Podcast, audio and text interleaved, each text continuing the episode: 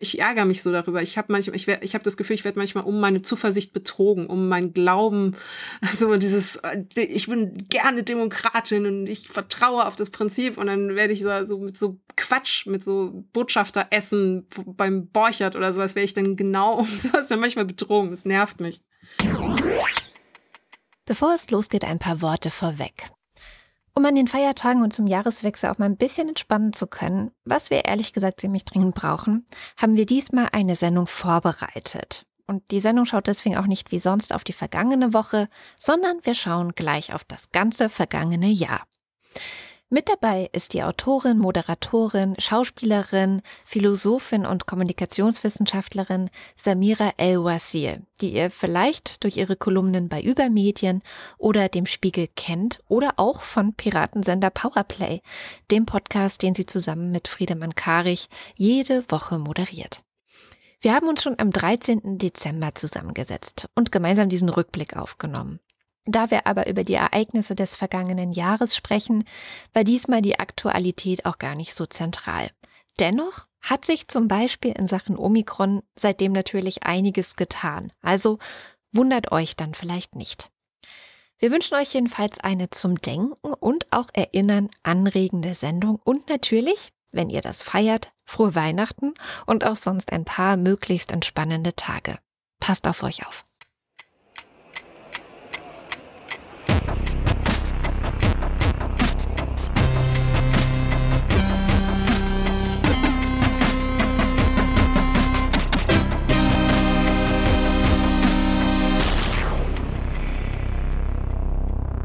Willkommen zur Jahresdämmerung, einem subjektiven und absolut unvollständigen Rückblick auf das Jahr 2021. Und weil es sehr viel zu verdauen gibt, zumindest für mich, ich weiß nicht, wie es euch geht, ähm, dachte ich, dass ich das nicht alleine oder dass wir das nicht alleine bewältigen wollen, sondern. Ich wollte gerade sagen, aber ist okay, das ist völlig in Ordnung.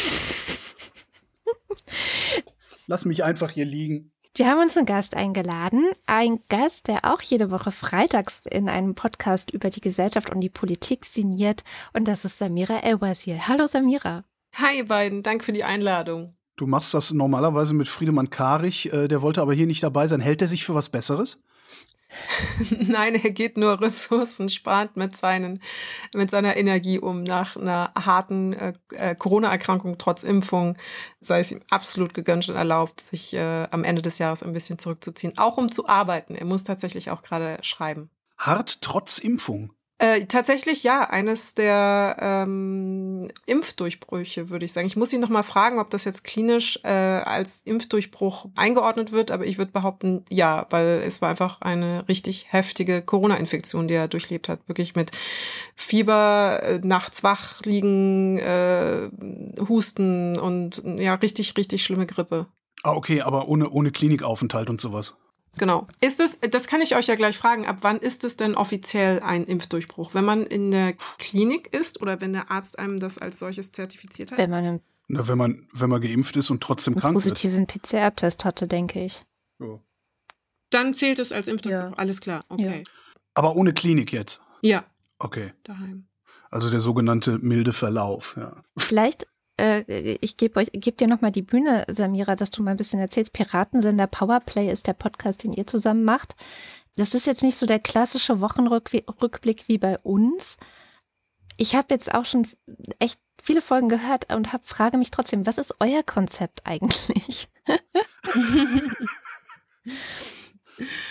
Ähm, wir schauen tatsächlich, ähm, was in der Woche für uns auf soziologischer oder auf gesellschaftspolitischer Ebene irgendwie besonders auffällig oder eben für uns persönlich relevant war in dem Moment und versuchen das dann im Gespräch irgendwie zu durchdringen und versuchen ja, hoffentlich einen Erkenntnisgewinn in irgendeiner Form daraus zu ziehen. Und das ergibt sich dankbarerweise immer eher dialogisch mit Friedemann, weil wir da dann auf Gedanken kommen, wie man Sachen einordnen kann. Also ich nenne es immer so einen diskursanalytischen Podcast oder einen gegenwartsdiagnostischen Podcast, aber es klingt, es überhöht das Ganze natürlich. Es ist auch im Grunde äh, das therapeutische Sprechen mit einem guten Freund am Ende der Woche über was eigentlich zur Hölle die Woche passiert ist. Also doch so ein bisschen wie bei uns.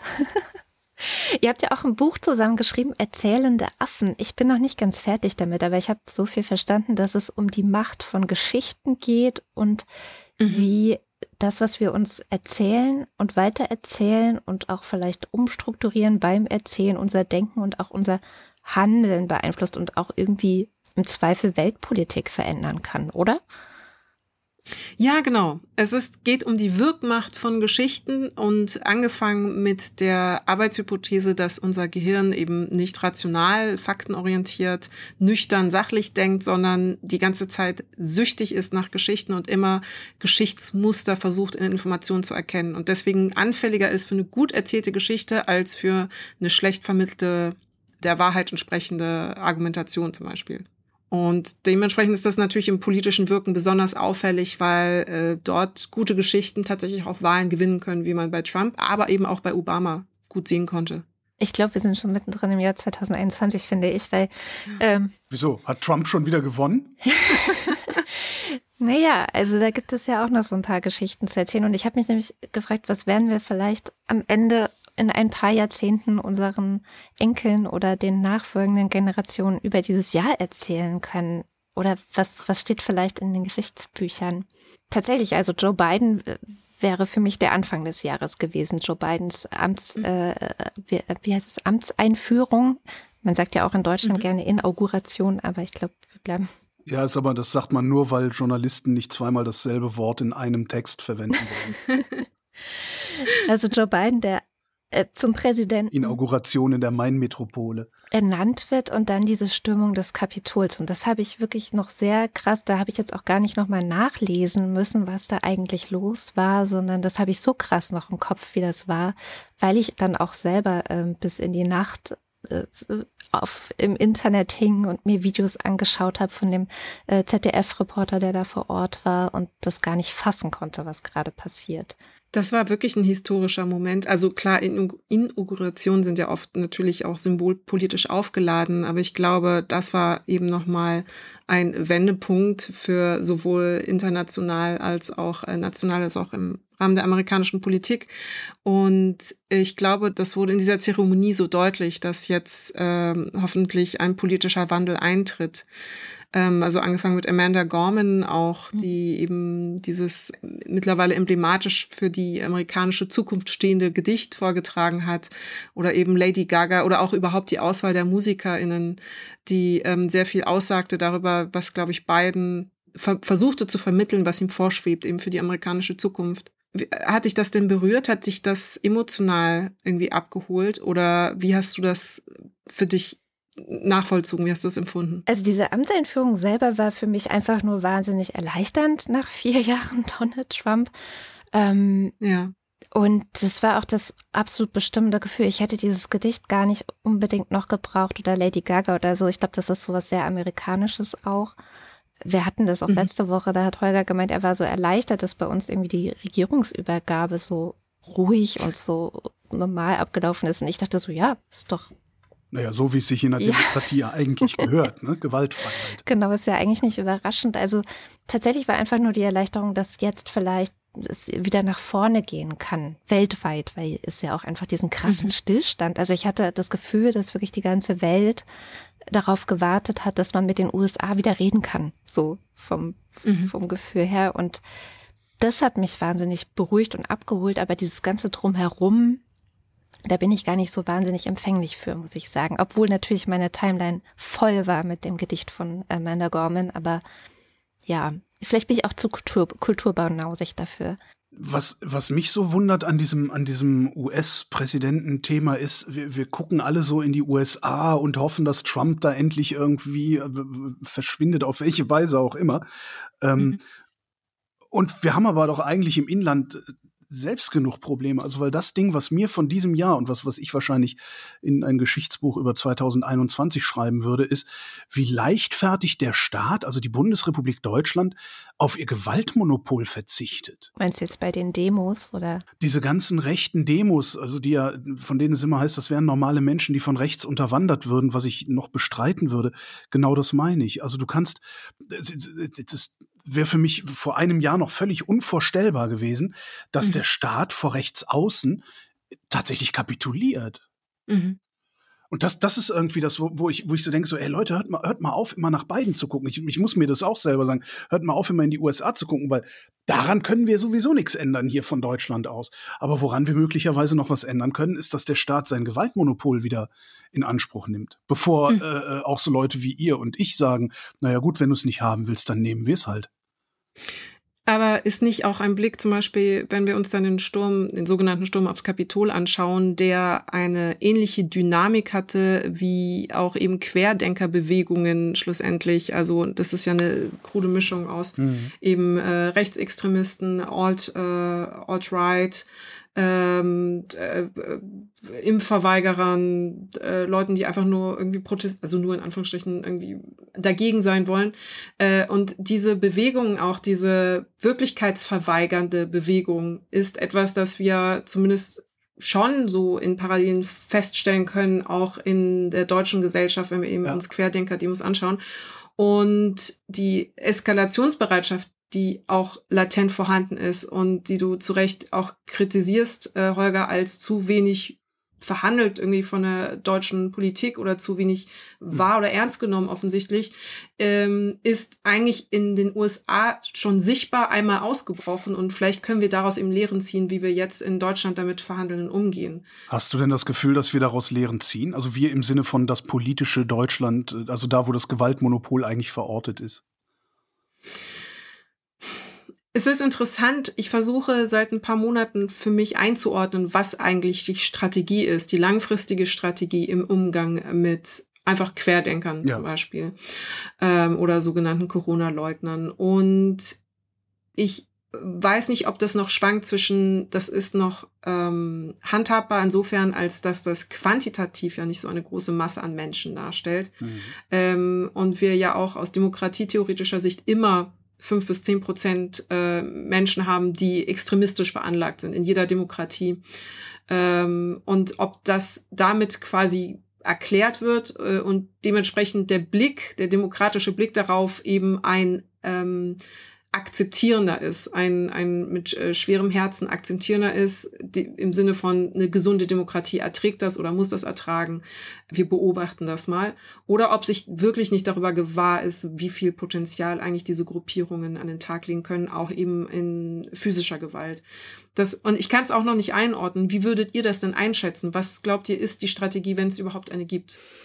Also ich würde, ich würde erstmal gucken, also mein, ich würde mir erstmal angucken, mit was für Leuten wir es da zu tun haben. Es ist zwar schwierig, ja. das jetzt irgendwie alles über einen Kamm zu scheren, aber ich glaube, wenn es ein gemeinsames Merkmal gibt, egal wie extremistisch oder auch nur verunsichert, ähm, ich sag mal jetzt die Teilnehmerinnen und Teilnehmer bei solchen Querdenker-Aufmärschen sind, ich glaube, was ihnen allen mehr oder minder gemeinsam ist, ist der autoritäre Charakter.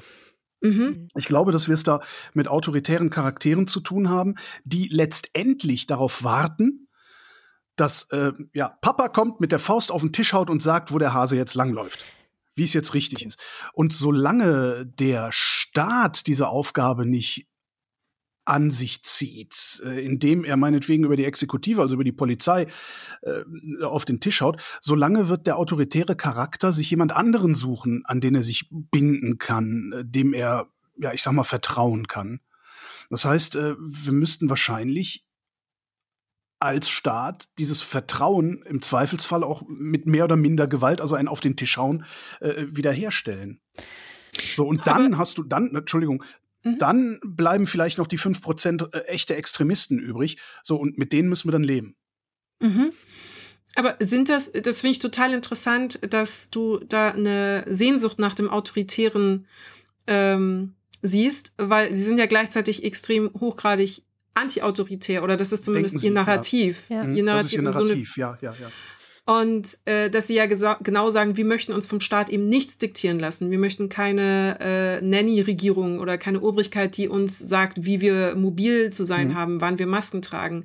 Und äh, glaubst du, dass dann kompensatorisch quasi ein, eine noch, ein Gegenzug in eine noch autoritärere Richtung sozusagen bedingen würde, dass sie dann sagen, okay, das anerkennen wir an und deswegen respektieren wir jetzt die Gesetze erst recht. Also glaubst du, die, diesem Anti-Autoritarismus muss jetzt mehr Autorität entgegengebracht werden? Das ist total wertfreie Frage. Das ist ein Anti, der Anti-Autoritarismus, den wir da sehen, ist, glaube ich, der Anti-Autoritarismus, den du im Kinderzimmer siehst, wenn Papa bei der Arbeit ist. Mhm. Mhm. So, und wenn Papa nach Hause kommt, dann siehst du diesen Anti-Autoritarismus auf einmal nicht mehr, weil dann haut er mit der Faust auf den Tisch. Ich bleibe jetzt einfach mal in, diese, in dieser etwas schrägen ja, Metapher. ist auch eine etwas sexistische Metapher, aber. Ja, ich weiß, aber ja. Aber der autoritäre Charakter kommt halt aus so einem, aus ja, einem ja, äh, maskulinen, wie nennt man das, äh, patriarchalen Verständnis von Familie und Gesellschaft. Ähm, ich, mhm. das, das ist halt, das, was du da siehst, ist, also ich meine, in dem Moment, wo ich weiß, dass Papa sowieso nicht auf den Tisch haut oder mir eine schallert, ja, da kann mhm. ich auch aufmüpfig sein. Und was der Staat gemacht hat über die letzten zwölf, wenn nicht sogar noch mehr Monate, ist eben dadurch, dass er auf sein Gewaltmonopol weitestgehend verzichtet hat, hat er gesagt, ja, passiert ja nichts. Ja, das ist halt gerade Gratismut, was wir da sehen, letztendlich. Das ist genauso wie auf Twitter äh, irgendwie sich aufregen, wo man, obwohl man ganz genau weiß, es bringt sowieso nichts, wenn ich mich hier aufrege, kannst du halt auch auf die Straße gehen mit einer Reichsflagge, weil du ganz genau weißt, es kommt sowieso keine, keine Exekutive um die Ecke und sagt so, du hältst dich hier nicht an Auflagen, dafür zahlst du jetzt mal ein ordentliches Bußgeld. Mhm. Aber ich glaube nicht, dass das die Wurzel ist. Ich glaube schon, dass es auch also einen Zusammenhang damit gibt, dass man so das Gefühl hat, man ist halt etwas Besonderes. Ich glaube, Katharina Nokun hat das Anfang des Jahres mal ganz gut in ihrem Podcast erklärt. Wo kommt so diese Sehnsucht nach Verschwörungstheorien eigentlich her? Und es sind ja immer irgendwelche Figuren, die sich damit interessant machen, dass sie etwas erzählen von einer großen Verschwörung. Also ähm, diese QAnon-Bewegung in den USA ist da ja sehr typisch für, aber alle anderen ja auch. Und sie haben aber einfache Antworten, Lösungen oder ein Erlöser. Also Donald Trump ist ja dann auch die Erlöserfigur für diese Leute. Und ich glaube schon, dass es so ähnlich auch in diesen Corona-Kreisen funktioniert. Die sind die Interessanten, weil sie es anders machen. Sie sind einfach anders. Das ist ein ne? Elitendenken. Genau. Ja. Und sie laufen nicht mit der Herde und kommen sich dadurch halt als etwas Besonderes vor. Und ich glaube, auch im Osten ist es nochmal stärker, weil das da auch ein Stück weit trainiert wurde, all die Jahre vor der Wende. Da musstest du ja auf kritischer Distanz zum Staat sein. Da, da waren die Coolen äh, ja gerade die, die nicht mitgelaufen sind und so. Und ich glaube, dass es da vielleicht auch nochmal eine zusätzliche, weiß ich nicht, ähm, Empfänglichkeit für gibt, da zu sagen, nee, und jetzt ist hier wieder so eine Situation, das erkenne ich doch genau und da mache ich nicht mit. Mhm. Aber das greift an der Stelle, also natürlich so dieses Elitendenken hast du in, in allen Verschwörungstheorien, ja. egal wo du hinguckst. Das ist, das, das ist äh, irgendwie auch so ein Merkmal, das sich da durchzieht. Man hält sich für was Besseres, für was Besonderes, für selbst, selbst die, äh, es gibt halt auch so, so Phänomene, dass du ähm, so, so, so eine Zugehörigkeit zu irgendwelchen sektenartigen Strukturen hast, die sich gar nicht für was Besseres halten, sondern sich selber ständig sagen, wir, wir sind nichts Besseres, wir haben einfach äh, nur als Erster erkannt, welche demutsvolle Aufgabe wir für die Gesellschaft zu übernehmen haben auch das ist natürlich ein Elitendenken. Ähm, kriegen wir das mit dem autoritären Charakter irgendwie in Übereinstimmung? Um das Phänomen vielleicht genauer zu fassen, weil das mit dem Elitendenken, das sehe ich natürlich auch.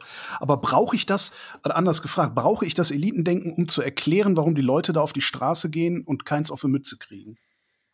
Ich meine, als linke Person, die ja auch öfter mal auf der Straße steht oder auch gerne mal gegen äh, Sachen demonstriert hat früher und dafür auch Ärger bekommen hat, denke ich, ist es immer besser, wenn es nicht gleich eskaliert. So, also da bin ich eh so ein bisschen zwiegespalten, was ähm, das harte Durchgreifen der Polizei angeht. Natürlich klar, wenn die sich nicht an ähm, Vorgaben halten, die ja auch einen Sinn haben, aber für sie natürlich wieder keinen Sinn haben, wie Masken tragen und Abstand halten. Ähm, müsste man eigentlich schon durchgreifen. Ja, es ist ein schwieriges Thema, wo wir eigentlich auch gleich schon beim zweiten Thema sind, nämlich die Frage, inwieweit hm. Polizei selbst ähm, mit da drin steckt. So, das äh, hat sich für mich auch dieses Jahr nochmal so ein bisschen hier und dort die Frage gestellt, inwieweit es eigentlich sind so Strukturen wie ich meine, bei der Bundeswehr diskutieren wir es schon länger und gerade auch bei diesen Eliteeinheiten, aber inwieweit ist auch bei der Polizei, gibt es einfach ein Problem das man mal angehen müsste oder mal schauen, mal erstmal erheben müsste, gibt es ein Problem mit zum Beispiel rechten Bewegungen in der Polizei? Ja, warum will die Politik nicht, dass das mal objektiv gemessen wird? Ne? I wonder why. Also ich unterstelle nicht, dass die was wissen, aber ich unterstelle, dass die Politik sehr, sehr große Angst hat vor dem Ergebnis. Ja, also es wurde ja auch äh, auf soziologischer Ebene zumindest auch äh, schon äh, in kriminologischer Forschung oder in Kriminalforschung ja auch eben das äh, autoritäre strukturelle Element von Polizei gut erforscht und ähm, die, die Art, die Hierarchie, wie ähm, Polizeistrukturen, auch zum Beispiel Bundeswehrstrukturen aufgestellt sind, bedingen, dass eine bestimmte Typologie an Menschen eher angezogen wird. Also gerade Menschen, die sich nach Hierarchien, nach Ordnung, nach Autorität sehnen, angezogen werden. Hm. Und in dieser Gruppe von Menschen wiederum häufiger, also soziologisch gesprochen, häufiger Menschen, die sich eher dem äh, rechten bis rechtsextremen Spektrum zugehörig fühlen. Und das ist gar nicht die Aussage so, äh, wer, wer zur Polizei geht, ist automatisch ein Nazi, sondern rein der Zusammenhang zwischen die Art, wie die Struktur von Polizei aufgestellt ist, ist attraktiver für eine bestimmte Art von Menschen, die eine bestimmte ideologische oder politische Prädisposition haben. Autoritäre Charaktere, hä? Ja, ja, aber es bedingt dann natürlich, dass es da einfach eine Anhäufung ist und das da brauchen wir auch keine anekdotische Evidenz oder ja. die sogenannten vielen Einzelfälle jetzt zu Rate ziehen und die Chatverläufe, die wir jetzt im Laufe des Jahres alle kennenlernen durften, sondern da ist eine Anhäufung da und die ist statistisch messbar. Und wie gesagt, es geht gar nicht um eine Diskreditierung des ganzen Berufsfeldes, sondern eher eine soziologische Analyse. Und die ist da, aber die wird natürlich also zum Beispiel Daniel Leuk äh, kann ich an dieser Stelle sehr empfehlen, super äh, Buch geschrieben über genau die Strukturen der Polizei, die das auch mit bedingen und auch ein bisschen mit validieren, also auch zum Beispiel Chorgeist und eben eine wie gesagt, Verschwiegenheit interne, eine sehr große Form von Loyalitäts- und Solidaritätsdenken untereinander unter den Kollegen, was wiederum eine Fehlerkultur einschränkt, was wiederum bedingt, dass äh, Übergriffe, Grenzüberschreitungen nicht genügend adressiert werden können und auch nicht von extern irgendwie ähm, beobachtet, validiert und korrigiert werden können, sondern das wird dann irgendwie intern wiederum alles gelöst. Und das sind alles kleine Momente, die bedingen, dass es auf jeden Fall ein Problem gibt, was eigentlich auf politischer Ebene nochmal gründlich erforscht werden müsste. Aber Holger, ich bin auch bei dir. Ich glaube auch, dass die einfach Angst haben vor dem Ergebnis, was da rauskommt, weil sie schon eigentlich im wissenschaftlichen Bereich wissen, welches Ergebnis rauskommen wird. Naja, vor allen Dingen werden sie wohl Angst haben vor der Konsequenz, die sie aus dem Ergebnis ziehen müssen. Also was, was, was passiert denn, wenn da rauskommt, ja, 50 äh, Prozent aller Polizistinnen und Polizisten sind Nazis was ich jetzt äh, total übertreibe natürlich, aber das wäre ja in der Konsequenz würde das heißen, die müssen alle rausfliegen. Das heißt, wir haben morgen, heute kommt das Ergebnis, haben wir morgen nicht mehr genug Polizeibeamtinnen und Beamte. Und dann gucken wir blöd. Und das überlebt politisch, glaube ich, niemand. Ich glaube, das kann man auch nicht so machen. Aber tatsächlich, ich finde dieses Polizeithema sehr, sehr spannend auch von der anderen Seite, weil ich meine, welche linke rote Socke wird sagen, yay, ich gehe zur Polizei. Also von der Seite mhm. existiert ja ein ähnliches oder ein, ein spiegelbildliches Problem. Ich, ne? ich wollte immer Polizist Echt? werden. Ja. Ich finde es nämlich auch, es ist ja eigentlich ein toller Job, aber du stehst ja auch schon ich, dann auf der entsprechenden Demo oder auch in der Twitter-Timeline sind die Leute ja durchaus präsent in der linken Bubble, die dann wirklich einfach sagen, all cops are bastards und hm. ähm, Polizei ist an sich irgendwie böse und mit denen hat man gefälligst nichts zu tun. Und das finde ich schon ist auch ein Teil des Problems, dass das gar nicht als eine eine, eine gemeinsame staatliche Institution angesehen wird, die dazu da ist, dass es uns allen besser geht oder gut geht oder ne, dass hier irgendwie ja. Frieden und, und einigermaßen ruhige Verhältnisse herrschen. Er kommt halt aus diesem Chorgeist. Ne? Es gibt halt genug ordentliche Cops, ja. aber die kriegen den Mund nicht auf oder nicht weit genug auf und sind nicht laut genug. Und dadurch hast du natürlich direkt wieder so einen so einen Effekt, äh, ja, dann, dann scheint es ja doch äh, ein Problem bei allen zu sein. So ein bisschen wie ein, eins der Themen, die ich auch äh, als, als viel zu häufig identifiziert habe dieses Jahr, Polen. Mhm.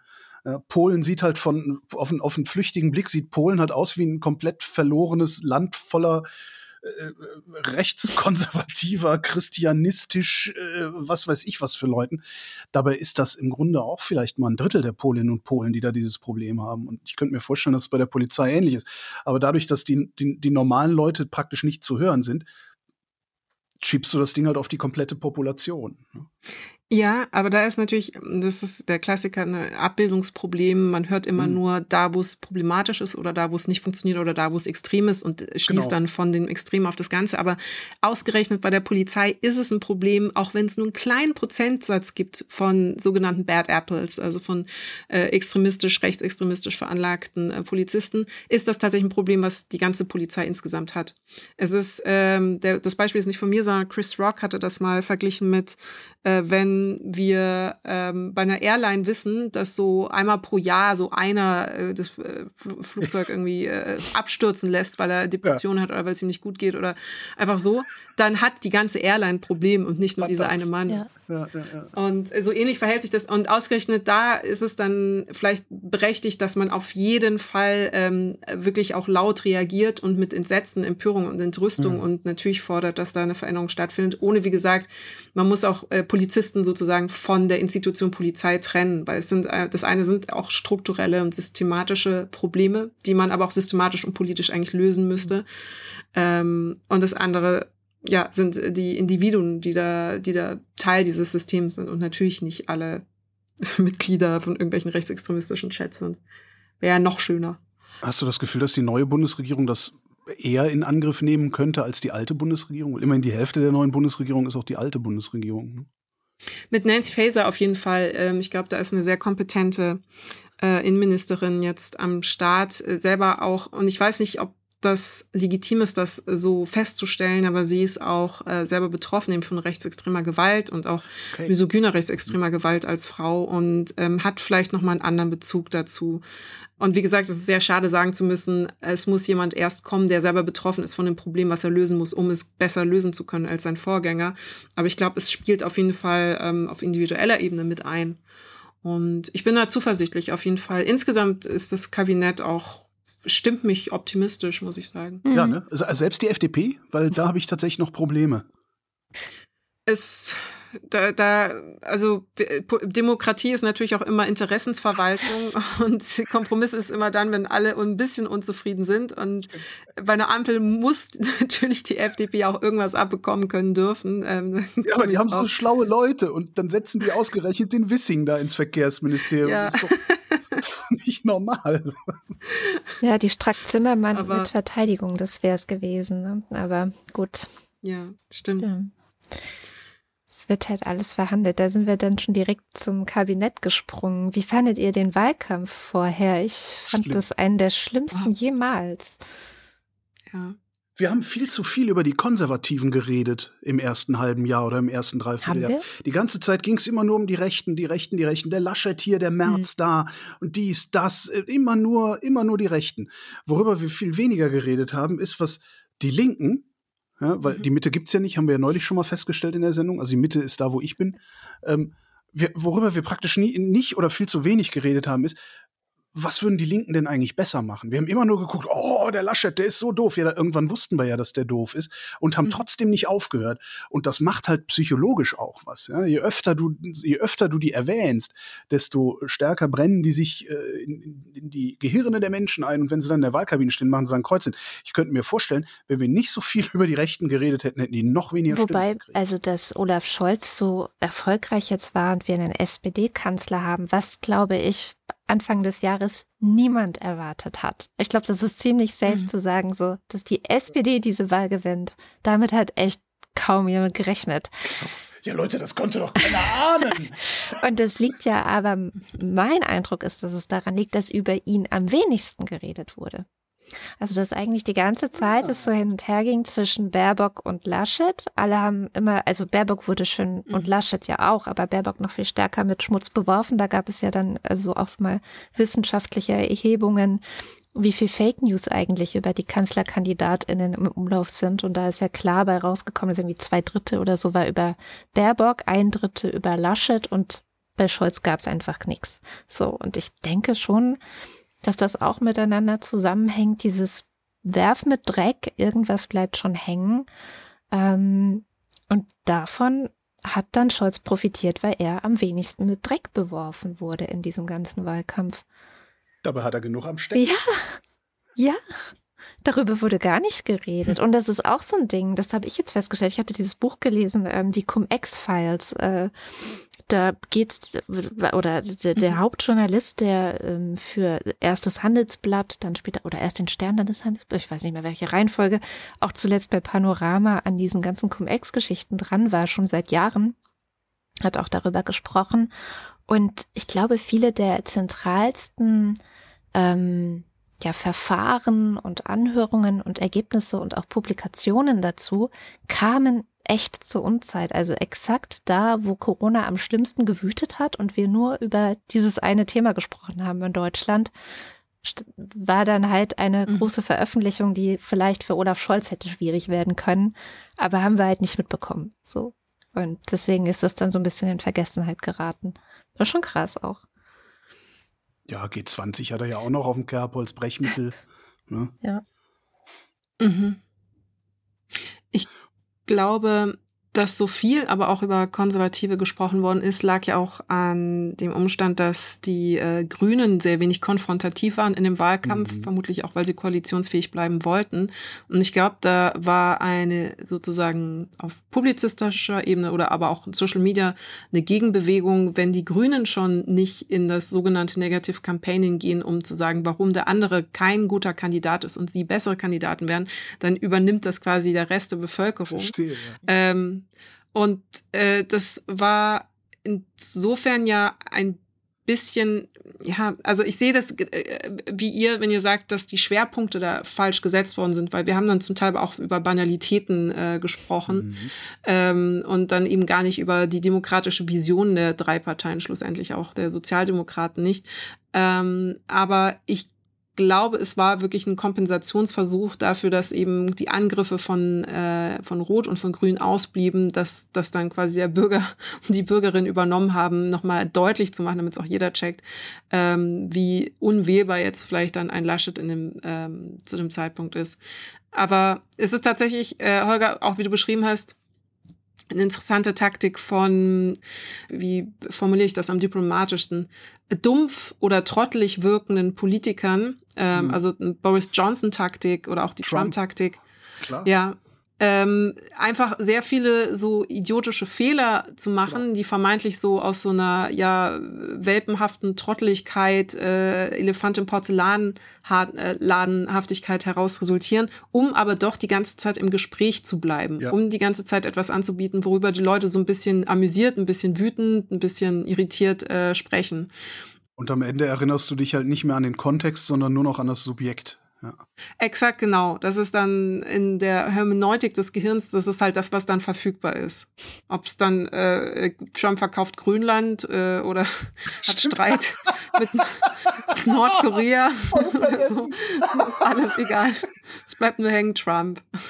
Aber es hat mit den Deutschen nicht so richtig funktioniert, oder? Also hatte ich jetzt den Eindruck. Nee, der Erfolg, sprich der, der Erfolg der SPD, oder äh, am Ende werden wir ja dann Lügen gestraft, wenn trotzdem ja dann die SPD gewonnen hat, schlussendlich. Ja, aber ist die, ist die Union nicht vielleicht dadurch überhaupt so stark geworden? Also, weil sie hatte, ich, objektiv hatte die Union nichts anzubieten. Aber das war ja immer schon so. Also, ich meine, das ist ja die, Ta die, die äh, Taktik von Angela Merkel gewesen, dass sie einfach nichts bietet. Sie kennen mich. Genau. Ja, Außer. Sie schon mal hilft sich außer ich tue euch nichts. Ne? Das ist ja das Angebot ja. dann. Keine mhm. Sorge, ich tue euch nichts. Ähm, ich sorge dafür, dass alles so bleibt, wie es ist und ihr keinen Stress bekommt. So durch. Ja, aber Merkel konnte man das glauben. Dem, dem, den Nachfolgern nicht. Ja, das ist aber auch inzwischen hatten wir halt Fridays for Future, ne? Seit 2017 bis jetzt war dann auf einmal Fridays for Future da. Ich glaube schon, dass das einen Unterschied gemacht hat. Äh, Laschet hat ja auch äh, die, das, was Merkel vorgelebt hat, konsequent und hervorragend umgesetzt, nämlich die asymmetrische Demobilisierung, welches ja wirklich eines der krassesten und schlausten Wahlkampfmanöver ever halte. Also, dass du ähm, gerade so viel äh, Inhalte produzierst und kommunizierst, dass du deine Wähler auf deiner Seite hältst und dir warm hältst, ähm, sie dazu bringt, für dich zu wählen ähm, aber gleichzeitig nicht so konfrontativ bist, dass quasi Wähler, die oder Wählerinnen, die dich nicht wählen würden, so mobilisiert sind von deinen Sachen, dass sie an die Wahlurne gehen. Hm. Das heißt, ähm, das Wegsedieren deiner politischen Gegner sozusagen. Ja. Also und das ist tatsächlich, äh, das ist äh, also eine nachvollzogene oder erwiesene Wahlkampftaktik ganz lange gewesen von mhm. Merkel, die sie eben erfolgreich gefahren hat.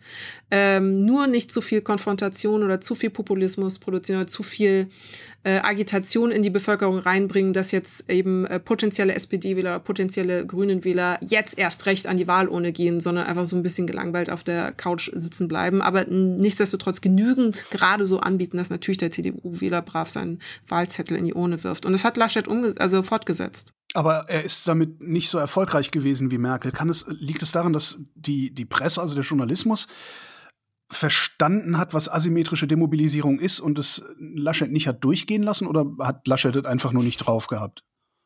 Nee, äh, absolut. Also es wurde natürlich adressiert, es wurde auch enttarnt als Manöver, aber äh, Katrin hat es auch gesagt, es gab dazwischen eben auch Fridays for Future und die mhm. haben dann äh, mit zur Mobilisierung der anderen Parteien beigetragen, sicher. Also gerade mhm. bei den Grünen würde ich sagen, dass auch die Grünen äh, Fridays for Future und insgesamt auch dem Diskurs über äh, die klimapolitischen Ziele sehr viel zu verdanken haben, was die Mobilisierungen anging. Ja zu Recht auch, also berechtigterweise. Es ist ja auch eben das Jahrhundertthema, was eigentlich ähm, uns ja alle beschäftigen sollte und muss, ähm, aber tut's aber nicht. Es hat ein bisschen gedauert, ich glaube schon, ne? Aber es muss tut's langsam.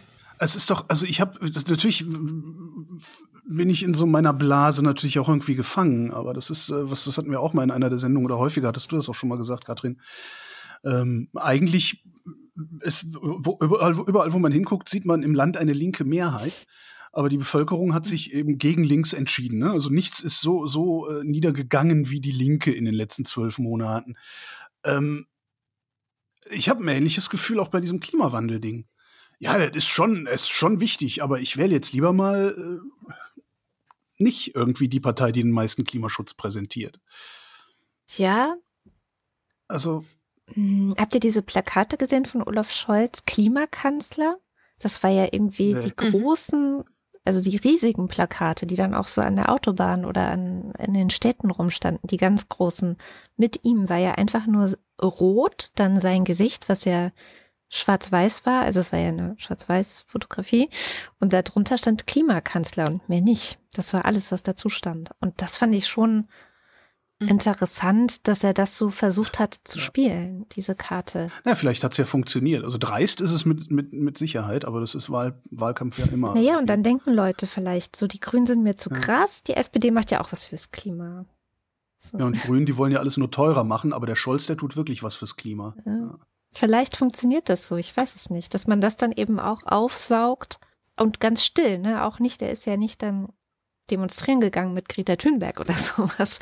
Ähm, mhm. das haben ja die mhm. Grünen weiterhin erledigt. Wäre wahrscheinlich auch unauthentisch rübergekommen, wenn er das jetzt plötzlich gemacht hätte. Ähm, aber irgendwie muss das doch verfangen haben, denke ich. Jetzt sind wir im Sommer. Ähm, ja, also wenn wir, wenn wir jetzt schon im Sommer sind, da muss ich ja den einen Lacher, es gab den großen Lacher des Jahres, äh, von dem wir dann auch gegen Ende des Jahres immer noch was mitgekriegt haben. Ich weiß nicht, ob ihr euch dran erinnert. Ever Given. Ja. Das Schiff, das sich im Suezkanal, das ist gerade gerade erst, ich diese Woche erst, also vor, irgendwann, also wir, wir, nehmen hier auf Mitte Dezember, irgendwann dieser Tage ist die Ever Given zum ersten Mal seit März 2021 wieder durch den Suezkanal oh gefahren und ist durchgekommen. Das fand ich schon ganz, ganz spektakulär, dieses Ding, dass da halt mehrere Tage so ein Frachtschiff im Suezkanal feststeckt, äh, so dass andere Frachtschiffe entweder nicht durch können oder halt ähm, außenrum, also über das Horn von Afrika fahren müssen. Und wir dann auf einen Schlag mal mitkriegen, wie fragil der Welthandel mhm. denn eigentlich ist. Ja, auf einmal mhm. kommen mhm. Ersatzteile nicht rechtzeitig, ähm, insbesondere für die, für die verarbeitende Industrie. Auf einmal kommen irgendwelche Konsumgüter, die in, in Südostasien hergestellt werden, nicht mehr rechtzeitig bei uns an. Und das hat ja tatsächlich richtig lange angehalten. Also selbst als es dann wieder ging, hat es trotzdem nicht so richtig funktioniert. Jetzt funktioniert es immer noch nicht, aber das halt aus anderen Gründen, also den Chipmangel. Ja, und das finde ich schon sehr spannend. Ich glaube, die erste Welle der Corona-Pandemie war das erste Mal, dass wir gecheckt haben, dass das mit dem Wirtschaftskreisläufen also so eine Sache ist, weil da mangelte es ja tatsächlich auch an solchen wichtigen Dingen wie ja, Masken und Handschuhen und so medizinische äh, Dinge, die fehlten, weil aus Asien nicht mehr geliefert werden konnte das, ja eher, das, das war ja tatsächlich eher ein, ein Marktproblem. Ja. Also da ist, ist, halt so schnell die Nachfrage gestiegen, dass das Angebot nicht hinterhergekommen ist. Naja, und dass China ab, äh, äh, abgeriegelt war, ne? Das war ja auch noch. Äh, die erste Zeit ähm, haben die ja komplett dicht gemacht und dann haben wir so festgestellt, okay, krass, es wäre vielleicht ganz gut, wenn wir selber auch ein paar Dinge herstellen hm. würden hier in diesem Land, ne? So selbstversorgungsmäßig. Mhm. Ich glaube, das war so der erste große Schock und jetzt dieses Jahr war ja ständig irgendwas Mangel. Also die Hartweizen, der Hartweizenmangel fand ich, den fand ich noch mit am spektakulärsten, weil wir sehr viel Nudeln essen. Das war ein Preisproblem, ne? Der ist viermal teurer ja. geworden oder sowas. Ne? Ja. aber es ist schon, das ist man ja wirklich gar nicht gewöhnt im Kapitalismus, dass irgendetwas nicht verfügbar ist. Sofort. Mhm. Ja, und selbst mit langen Lieferzeiten. Mhm. Ne? Ich habe dann was ich ja nach wie vor faszinierend finde, ist, dass äh, der, der Campingbus, also unser Campingbus, den kannst du nicht mehr kaufen, weil die Chips für das Basisfahrzeug so fürchterlich lange Lieferzeiten haben, dass es sich für den Campingausbauer mhm. nicht mehr lohnen würde, noch Fahrzeuge zu besorgen, weil bis die dann soweit wären, ist das Nachfolgemodell schon im Markt und dann kriegen die das Ding, was gerade aktuell ist, nicht mehr zu einem ordentlichen Preis verkauft. Also solche, solche ja, jahrelangen Vorauswirkungen hat das letztlich noch. Das finde ich schon sehr faszinierend. Aber wirtschaftlich gesehen fand ich auch eine der krassesten Erkenntnisse dieses so, ähm, als man kurz dachte, die Pandemie sei zu Ende. Das haben wir ja mal auch mal kurz gedacht in diesem Jahr, weil es einen Impfstoff gab und dann war Sommer und mhm. ja, irgendwie äh, gehörte ich tatsächlich auch zu den Leuten, die gedacht haben, jetzt ist es dann bald vorbei. Ähm, und mhm. dann festgestellt hat, ach krass, guck mal, die reichsten Menschen der Welt sind jetzt nach der Pandemie noch reicher als davor. Und alle mhm. anderen haben in dieser Zeit irgendwie ganz schön Federn gelassen. Und ich kenne selber total viele Leute, die wirklich straucheln und sich keinen Urlaub leisten konnten und ja. wirklich um ihren Job gebangt haben und solche Sachen. Und aber ein kleiner Teil der Menschen, nämlich die Reichsten, haben wahnsinnig profitiert in dieser Zeit. Und wer da wirklich noch, äh, also wer da nicht profitiert hat, das sehen wir noch gar nicht. Ich habe gerade, weil das ja auch hier so eine schöne Tradition ist, dass ich andere Produktionen, an denen ich beteiligt bin, äh, erwähne. Ich habe gerade für meinen AWO-Podcast jemanden von der Schuldnerberatung mhm. interviewt. Und der sagte, ähm, sie fangen jetzt gerade erst an, die Pandemie zu sehen. Ja weil ähm, die Leute, die äh, zur Schuldnerberatung kommen, die die gehen jetzt langsam erst pleite. Die haben erst ihre ihre äh, mhm. äh, Girokonten ausgereizt, ihre Kreditkarten überreizt, haben ihre Altersvorsorge aufgelöst ähm, und sehen sich jetzt damit konfrontiert, dass das, was sie irgendwo vom Staat auf irgendeine Weise kriegen, eben doch nicht zum Leben ausreicht und kommen jetzt erst zur Schuldnerberatung. Und der sagte, das, das wird in den nächsten Jahren werden die das erst sehen, wie viel die Pandemie da tatsächlich gemacht hat. Andererseits sagt er, auch wenn es ein bisschen zynisch daherkommt, andererseits sagt er, die Pandemie hat den Leuten, die immer gedacht haben, ja, wenn du, wenn du Schulden hast, bist du selber schuld, du Vollidiot. Mhm. Diesen Leuten hat die Pandemie gezeigt, dass es sehr, sehr schnell mhm. gehen kann und dass man es überhaupt gar nicht unbedingt selber schuld ist. Fand ich auch ganz gut. Was hat die Pandemie eigentlich aus dir gemacht, Samira? Mm, ich glaube, ich habe einen gelasseneren Umgang gelernt mit äh, der Unkontrollierbarkeit der Umstände. Und deswegen habe ich jetzt bei der Ever, Ever Given auch so geschmunzelt, weil die war für mich eigentlich ein sehr gutes Sinnbild oder eine gute Metapher äh, für insgesamt auch unsere, unseren Umgang mit der Pandemie in Deutschland, die Bürokratisierung, die Trägheit manchmal, auf die irgendwie in der Krise reagiert wird und äh, auch meine eigene mangelnde Flexibilität, manchmal mich auf eine neue Situation einzustellen, auch wenn quasi die Wirklichkeit für mich Fakten schafft und mich zwingt, mich da jetzt geschmeidiger zu verhalten. Und äh, ich bin selber manchmal wie diese Evergiven. So. bin da irgendwie stuck äh, in, in der Gegenwart und komme nicht vor, komme nicht zurück, blockiere das ganze System. Ähm, und fand jetzt auch äh, sehr bemerkenswert dieser Nachhall der Schulden mhm. äh, sozusagen als als versetzte als versetzte Konsequenz als versetzter Effekt der ähm, nicht nur existenziell ja was mit dem Menschen macht sondern auch ähm, auf individueller Ebene sozusagen äh, eine äh, Veränderungs Lernprozess mit sich bringt ähm, also dass man selber sehr sehr schnell plötzlich in einer Schuldenfalle sitzen kann unverschuldet weil einfach die Umstände von jetzt auf gleich unvorhersehbar sich verändern verändern. Und vielleicht ist genau das, ähm, was ich am meisten mitgenommen habe, nämlich Unvorhersehbarkeiten plötzlich mit einzuplanen in meine Existenz. Dass morgen alles anders sein könnte, als es heute der Fall war. Und ich glaube, das hatte ich vor nie. Das heißt, geplante Resilienz? Ja, eine Widerstandsfähigkeit ist jetzt sowieso über die letzten eineinhalb Jahre, glaube ich, bei uns allen äh, gewachsen. Auch eine, ich benutze das Wort sehr oft und sehr gerne, aber ich werde es auch wieder zitieren, Ambiguitätstoleranz, also das mhm. Aushalten lernen von Uneindeutigkeiten, die gerade da sind.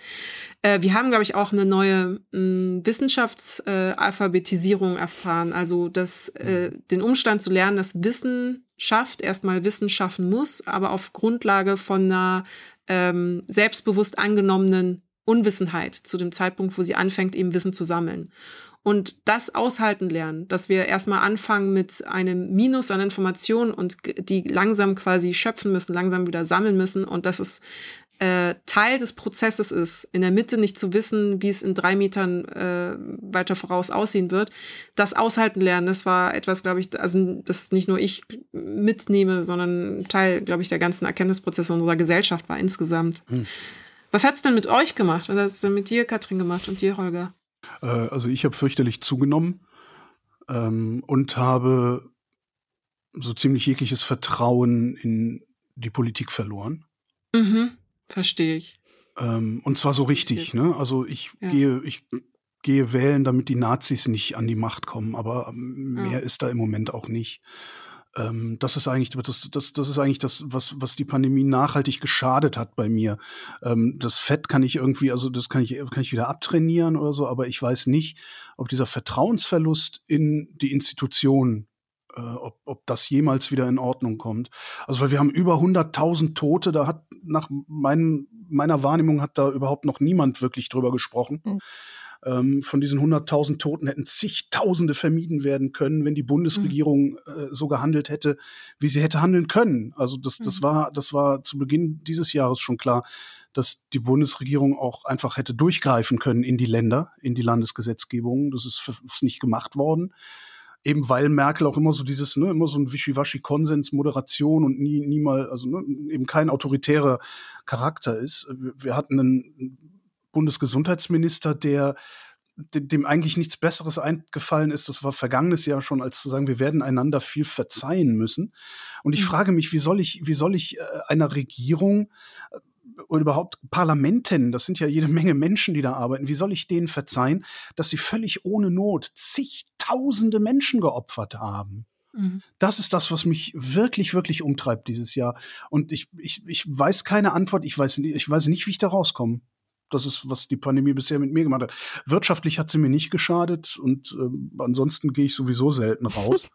Also das ist tatsächlich strukturell, also strukturell hat sich in meinem Leben sehr wenig verändert äh, durch diese Pandemie, ehrlich gesagt. Aber dieses, dieser Vertrauensverlust, also das nicht nur in die Politik, auch in die Exekutive. Hatte mhm. ich ja am Anfang schon mal gesagt, dass das, der Staat einfach so auf sein Gewaltmonopol verzichtet. Mhm. Halt ganz interessant. Bei mir ist es genau anders, dass ich eigentlich ähm, dadurch, dass ich schon seit sehr langer Zeit zum Beispiel in der Klimabewegung war, in linken Bewegungen, in der Anti-Atomkraftbewegung, man mich auch vielleicht mal beim G20 gesehen hätte, wenn ich da nicht gerade kleine Kinder gehabt hätte und so.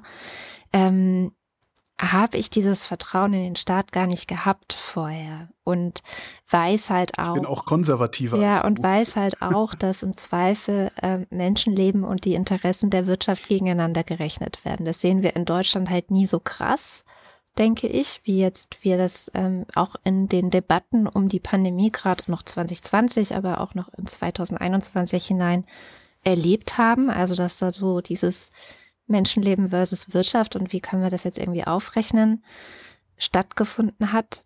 Aber das ist halt was, was ich schon lange kenne von Politik, dass das immer wieder passiert und das. Na, die, die Wirtschaft sind wir ja sogar noch selbst. Also Menschenleben versus Unternehmen würde ich noch gelten lassen.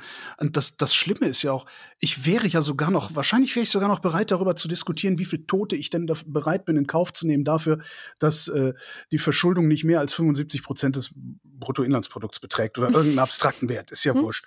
Da, da, wir können das ja alles diskutieren, aber lasst es uns doch bitte diskutieren, bevor wir diese Leute opfern. Also es ist ja nicht so, dass wir nicht die Gelegenheit gehabt hätten, sowohl die ökonomischen Auswirkungen im Zaum zu halten, als genau. auch zigtausend Menschen genau, da gibt's ja diesen, Das wäre gegangen. Ja diesen und sie haben es nicht getan. Genau, und das ist eigentlich das, was mich so erschüttert hat in der Pandemie, die Nichtzugänglichkeit für, ich sag mal, Realität für Fakten für Erkenntnis, ähm, die einfach aus Wissenschaft geliefert wird, die ähm, auch in kleinen Häppchen verpackt wird. Also es gibt, es, es wird oft gesagt, ja, aber man findet ja nirgends Informationen, na, na, na. Ich finde schon, dass es gute Informationen gab in Deutschland, ähm, die für jedermann zugänglich waren. Also sei das jetzt bei Quarks oder sei das beim NDR-Podcast oder sei das bei Funk oder irgendwo. Es wird überall nochmal alles erklärt und durchgekaut und nochmal erklärt und das, das aber nicht durchdringt. Und das ist das, was mich so ein bisschen ähm, durch, wohin durchdringt? In die Politik? In die Menschen. Nee, auch die Politik, aber in dem Moment, das sage ich ja auch immer wieder, ist Politik ein Spiegel der Gesellschaft für mich. Und um mich herum sind auch sehr viele Menschen, die das alles nicht mehr ähm, verstehen, die auch sagen, sie verstehen es nicht. Die sagen, es ist so ein erst das, dann das, dann das. Man weiß ja gar nicht, was jetzt gerade wieder dran ist und man verliert ja völlig den Überblick. Ich so denke, ja, aber dann guck's doch schnell nach. Wir haben alle einen kleinen Computer in unserer Hosentasche, wo wir schnell nachgucken können, was ist jetzt gerade die Regeln in meinem Bundesland zum Beispiel oder was ist gerade die Erkenntnis über Mhm. weiß ich nicht, die neue Virusvariante oder irgendwas.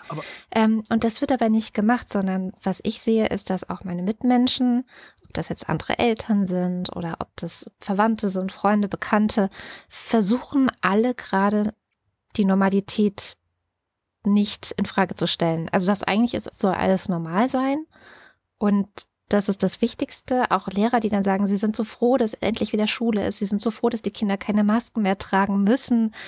Schon die Wortwahl ist ja schon so, dass ich denke, aber irgendwie berücksichtigt deine Wortwahl gerade nicht das, was die Realität ist. Nämlich, wenn wir jetzt die Masken in den Schulen absetzen, dass sich dann Kinder infizieren.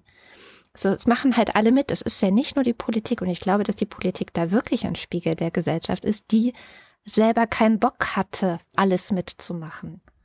Dafür wähle ich die aber nicht. Ich wähle die dafür, dass sie, ich, ich wähle die dafür, dass sie genau diese Diskussionen führen. Und wenn ich jetzt noch, noch ein Jahr zurückgehe, ins Jahr 2020, damals haben ähm, Armin Laschet, Christian Lindner unter Zuhilfenahme von Henrik Streeck den Ton gesetzt, der jetzt dazu führt, jetzt noch dazu führt, dass solche Sätze wie die Kinder müssen endlich keine Maske mehr hm. tragen, mhm. dass dieser, diese Sehnsucht nach einer Normalität, also einer präpandemischen Normalität überhaupt vorhanden ist. Die haben mhm. einen Tag, nachdem es die Lockdowns gab, nachdem es die ersten Einschränkungen gab, ist Lindner vor die Presse getreten und hat gesagt, das muss sofort aufhören. So. Mhm. Und damit haben die einen Ton gesetzt. Und diesen Ton, den hören wir heute noch nachklingen. Das ist meine feste Überzeugung, dass, dass Laschet, Lindner und Streeck da sehr, sehr wesentlich dafür verantwortlich sind, dass wir es nicht geschafft haben, viel mehr Menschenleben zu retten. Ähm, und ich erwarte von meinen gewählten Volksvertretern, dass sie an der Stelle auch aufstehen, dass sie an der Stelle sagen, nee, Moment mal, so nicht. Ja, die Konsequenzen sind die und die. Und spätestens, spätestens Anfang dieses Jahres haben wir sehen können, was die Konsequenzen von einem zu laxen Umgang sind.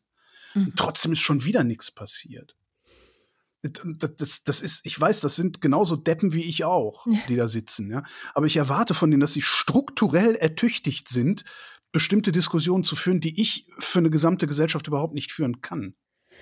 Mhm. Ja. Da ist auch so eine große Ambivalenz. Also ich höre auch eben die von euch adressierte Vertrauenskrise raus und ich fühle die auch. Also ich wurde auch wirklich mehr als einmal von politischen Entscheidungen ähm, auf eine Art so sehr enttäuscht, dass ich wirklich ähm, einfach das ganze politische Geschehen so in, grundsätzlich in Frage stellen musste für mich. Und mhm. als überzeugte Demokratin und Bürgerin hat mich das wirklich mein Grundfesten aus dem Ritt gebracht und das auch noch eben in der Krisensituation. Das erste Mal war für mich, als ich begriffen habe, dass die Maskenpolitik, ähm, die von Jens Spahn eben äh, kommunikativ korportiert worden war, darauf zurückzuführen war, äh, erst zu sagen, man braucht sie nicht so richtig und dann ja so halb selbst gebastelt ist auch okay. Darauf zurückzuführen war, dass einfach äh, der Pandemieplan der Bundesregierung, der seit 2008 existiert, nicht auf eine Art umgesetzt worden ist, als dass genügend verfügbare Masken da gewesen wären. Und um das ähm, nicht adressieren zu müssen, also sagen zu müssen, äh, Leute, ihr braucht Masken, aber haha, wir haben keine, äh, wurde einfach gar nichts dazu gesagt, beziehungsweise gesagt, ja, die Maske, es kann nicht schaden und so weiter. Und da wurden die ersten acht Wochen, glaube ich, äh, so ab ab Februar sehr viel rumgeeiert, bis dann wirklich äh, wissenschaftlicher Konsens war, dass wir eben äh, Masken tragen äh, sollten und müssen. Und dann kamen eben die DIY-Masken, die Community-Masken, dann der Mund, äh, die Operationsmasken und so weiter, weil dann irgendwie auch Nachschub organisiert mhm. werden konnte und so weiter und so fort. Aber dass im Grunde genommen das Verhalten äh, darüber kommunizieren, obwohl zu dem Zeitpunkt schon klarer war, dass es eigentlich sehr hilfreich war, nur auf das Verschleiern einer eigenen Inkompetenz zurückzuführen ja. war. Und als das dann eben von der SZ zum Beispiel aufgearbeitet worden ist, war das der erste Tiefschlagmoment für mich, ähm, der ein, der Beginn einer Konstitu also sich ähm, progressiv entwickelnden Vertrauenskrise meinerseits. Mhm darstellte. Das zweite war dann natürlich äh, der, der Handel mit FFP2-Masken und dann das Organisieren von fehlerhaften FFP2-Masken oder zumindest nicht TÜV-erprobten FFP2-Masken in der Hektik überteuert gekauft vom chinesischen Markt und dann wiederum eben Pflegeeinrichtungen, äh, Obdachlosen zur Verfügung gestellt, ähm, äh, Seniorenheim zur Verfügung gestellt, obwohl die nicht eben auf Herz und Nieren geprüft worden sind und eine Durchlässigkeit des Virus gar nicht ausgeschlossen werden mhm. konnte und auch da Leute in Gefahr gebracht worden sind. Und das alles wiederum auf Schlamperei und ähm, Überforderung im Rahmen der, des Krisenmanagements zurückzuführen. Das war ein zweiter Punkt. Und dann immer wieder weitere so kleine ähm, Fehl, kleine und große Fehlentscheidungen, auch Korruption, die eben nicht darauf zurückzuführen waren, dass man in der Lage es nicht besser wusste ja. oder die Informationslage unklar war oder eben äh, ja, wo man dann ja. nur retroaktiv so mit Rückblick dann sagen kann, haha, warum habt ihr es falsch gemacht, sondern schon zu dem Zeitpunkt eben eine Fehlentscheidung war, massiver Art. So, und dann haben wir das als Grundlage und gleichzeitig muss ich mich ja aber jetzt äh, äh, verlassen auf alles, was die Regierung empfiehlt und sagt, eben in Form ja. von ähm, Gesetzen, die erlassen werden und Beschlüssen, die gefasst werden. Und ich vertraue da natürlich darauf, auf die Sinnhaftigkeit, auf die vorläufige Sinnhaftigkeit, dass die Sachen nach bestem Wissen und Gewissen entschieden werden, eben in Kooperation mit Experten, äh, mit Virologen, Epidemiologen und so weiter, äh, weil ich dieses Vertrauen nicht aufgeben darf, gerade weil wir in einer Krisensituation ja. sind. Sonst müsste ich ja eben dann selber plötzlich ins Querdenkerische abdriften oder sowas. Und diese Ambivalenz aber auszuhalten, also dass ich einerseits die Vertrauenskrise fühle und erwiesenermaßen äh, nachvollziehen muss, weil sie erfolgte und gleichzeitig aber weiterhin mein Vertrauen aufrechterhalte, äh, auch mithilfe eines guten Wissenschaftsjournalismus, der mir auch erklärt, warum eben Entscheidungen äh, getroffen werden, ähm, die Impfabstände zum Beispiel oder eben die Wirksamkeit der Masken und so weiter. Das aufrechtzuerhalten und mein Vertrauen dann doch nicht zu viel zu verlieren, um jetzt in dieser Krise zu funktionieren, das ist, versetzt mich seit einem Jahr wirklich in eine ganz seltsame Spannung, mm, in eine mm, ganz mm, seltsame, irrlichternde äh, Gleichzeitigkeit von ja. Ablehnung und Akzeptanz. Weil gleichzeitig sage ich wirklich auch guten Gewissens, nein, ich vertraue aber darauf, dass die Entscheidungen natürlich Sinn machen und ich mache, ich setze gerne um, was gemacht werden muss, um die Pandemie einzudämmen. Das, also da, davon ja. bin ich auch überzeugt, so. Aber das ist so ganz seltsam. Aber was das ist, was man da umsetzt, um die Pandemie einzudämmen, ist halt schon lange nicht mehr das, was mir Politikerinnen oder Politiker sagen, sondern das ist das, was mir Wissenschaftlerinnen und Wissenschaftler sagen. Ja. Das, das ist eigentlich das genau Tragische daran. Aber dieses, die dieses Hin und Her, dieses Hin und Her gerissen sein, das, das geht mir exakt so.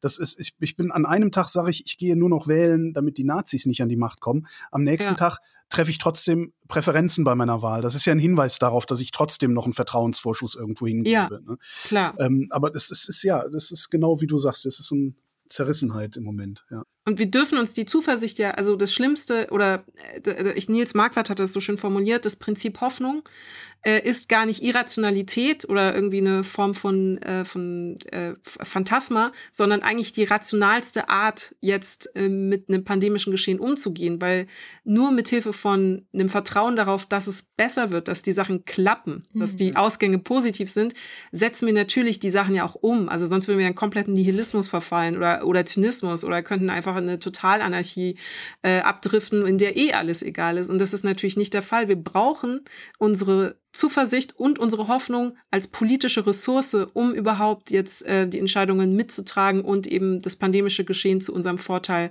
zu verändern bzw. einzudämmen. Aber das wird mir halt manchmal, ich ärgere mich so darüber. Ich habe manchmal, ich, ich habe das Gefühl, ich werde manchmal um meine Zuversicht betrogen, ja. um meinen ja. Glauben, so dieses, äh, ich bin gerne Demokratin und ich vertraue ja. auf das Prinzip und dann werde ich so, so mit so Quatsch, mit so Botschafteressen beim Borchert oder sowas, wäre ich dann genau um sowas dann manchmal betrogen. Das nervt mich. Genau, 9.999 Euro für oh, ja, mit, mit, mit oh, Gesundheitsminister. Das heißt aber dann doch auch, dass eine Wahl mitten in der Pandemie, zumindest bei so dilettantischem Pandemie-Management, wie wir es bis zur Wahl gesehen haben, gar keine schlechte Sache ist, naja. weil es ein Reset mhm. bedeutet. Das heißt, die neue Regierung hat jetzt die Gelegenheit, unser Vertrauen relativ zügig wieder zu gewinnen, oder? Jein, weil natürlich während des Wahlkampfs die Pandemie einfach ausgesetzt genau. wurde. Äh, einfach im September war einfach echt. Corona komplett vorbei. Hat keiner mehr über gar nichts gesprochen, keine Maßnahmen, kein Lockdown, keine Impfung, was Aber auch immer, sondern wir waren nur im Wahlkampfmodus und das war fatal für den pandemischen Verlauf insgesamt, weil äh, und Katrin, ich hatte das auch, ähm, dieses subjektive Sicherheitsempfinden im Sommer, äh, habe auch oft das Wort postpandemische Situation, äh, also postpandemisch benutzt, mhm. weil es sich anfühlte, als seien wir schon so in einem postpandemischen Modus, alle Reisen, äh, ja. Sommerferien, Leute sind geimpft, Zahlen ne? unten. Also die, die immer mehr. Ja, genau, die hemmt. Impfung ist da, wir sind ja die Zahlen klettern, äh, die Impfquote klettert nach oben, die Inzidenz nach unten ja. und habe mich selber in so eine falsche Sicherheit äh, auch äh, wiegen lassen, weil ich auch ein, weil ich auch einfach da sehr naiv war und bin. Und dann das dann fortgesetzt eben mit einem September, der einfach komplett pandemiebefreit war, was die Nachrichtenlage auf politischer Ebene anging, war für den Verlauf der Kurve sozusagen nicht wirklich ertragreich, weil es einfach alle dann plötzlich vergessen haben. Ja. Mhm. So ein bisschen. Total. Deswegen ja und nein. Also es war ein guter Krisentest oder es ist ein guter Neustartmoment, aber gleichzeitig war es natürlich äh, für den aktuellen Verlauf vielleicht gar nicht so hilfreich. Tatsächlich habe ich dieses Neustartgefühl ganz stark. Also ich, aber gut, mhm. das habe ich auch überall um mich herum gesehen. Ich glaube, einer der krassesten Momente war, weil es eben auch diese große Spannung durch die Pandemie gab in der Bevölkerung, als es dann hieß, okay, Karl Lauterbach wird Gesundheitsminister. Und dann haben, glaube ich, wirklich viele, mhm. viele, viele Menschen sehr große Hoffnung gehabt oder wieder neu geschöpft. so viel, dass sie eigentlich nur enttäuscht ja, werden können. Die Fallhöhe ist jetzt sehr hoch. Das wird echt interessant, was daraus wird. Aber äh, er ist ja nur einer von vielen. Und ich glaube, dieses, was die Demokratie ja auch mit sich bringt, dass man eben immer wieder mal Neuanfänge hat oder die Chance zum Neuanfang, das ist schon dann ein Segen. Und das ist auch echt gerade absolut der richtige Moment, weil ich nicht gesehen habe oder nicht gesehen hätte, dass wir mit einer weiteren Unionsregierung irgendeinen Neuanfang gemacht hätten. Also äh, und, und es staut sich ja einfach so vieles gerade. Wir haben einerseits den ähm, das Verfassungsgericht, das zum Klimaschutzgesetz geurteilt hat. Dann haben wir andererseits, also mhm. wir haben mhm. diese Klimafront, wir haben diese Pandemiefront. Dann haben wir andererseits so krasse globale Konflikte, wie ich mich nicht erinnern kann, dass wir sie in den letzten 30 Jahren seit der Wende hatten. Also diese Eskalation am Rand von Europa, im Osten, in der Ukraine, wo Putin gerade aufmarschiert, wo ähm, dann mit China gibt es Konflikte, die ja gerade auch wieder um Taiwan äh, Streit, beziehungsweise Streit mit anderen Ländern über die Frage, gehört Taiwan zu China oder nicht. Also diese ganzen Sachen, die Uiguren, über die haben wir schon lange nicht geredet in dieser mhm. Sendung, fällt mir gerade mhm. auf. Aber es ist ja auch ein völlig ungelöstes Problem. Also diese ganze Menschenrechtslage, die Pandemielage, die Klimalage. Es gibt so viele Baustellen. Die Querfront. Die Querfront, das. Die würde ich nicht unterschätzen. Ja. Übrigens. Ja. Das hatte, hatte Samira vorhin auch noch äh, gefragt, wie, wie da die Einschätzung ist. Ich glaube, dass das nicht wenige sind. Weil wenn es fünf Prozent sind. Ich glaube ehrlich gesagt, dass es mehr sind inzwischen. Ah, die richtig radikalen meine okay. ich. Also jetzt nicht die, die, die Unsicheren, die da irgendwie den, den Rattenfängern auf den Leim gehen, die meine ich gar nicht. Ich glaube, dass das eins der drängendsten Probleme ist, das wir im Inland hier sehen. Da, äh, ja.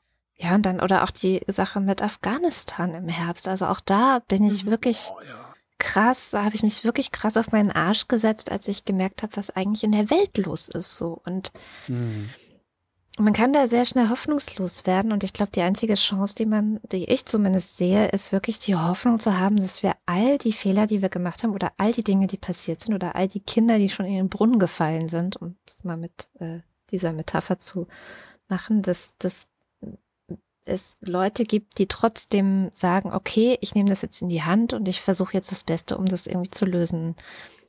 Neue Leute, die eben wirklich neu anfangen und da, ja. Mhm was halt da, da fehlt, ist auch so eine, so eine organisierte Aufarbeitung, ja. oder?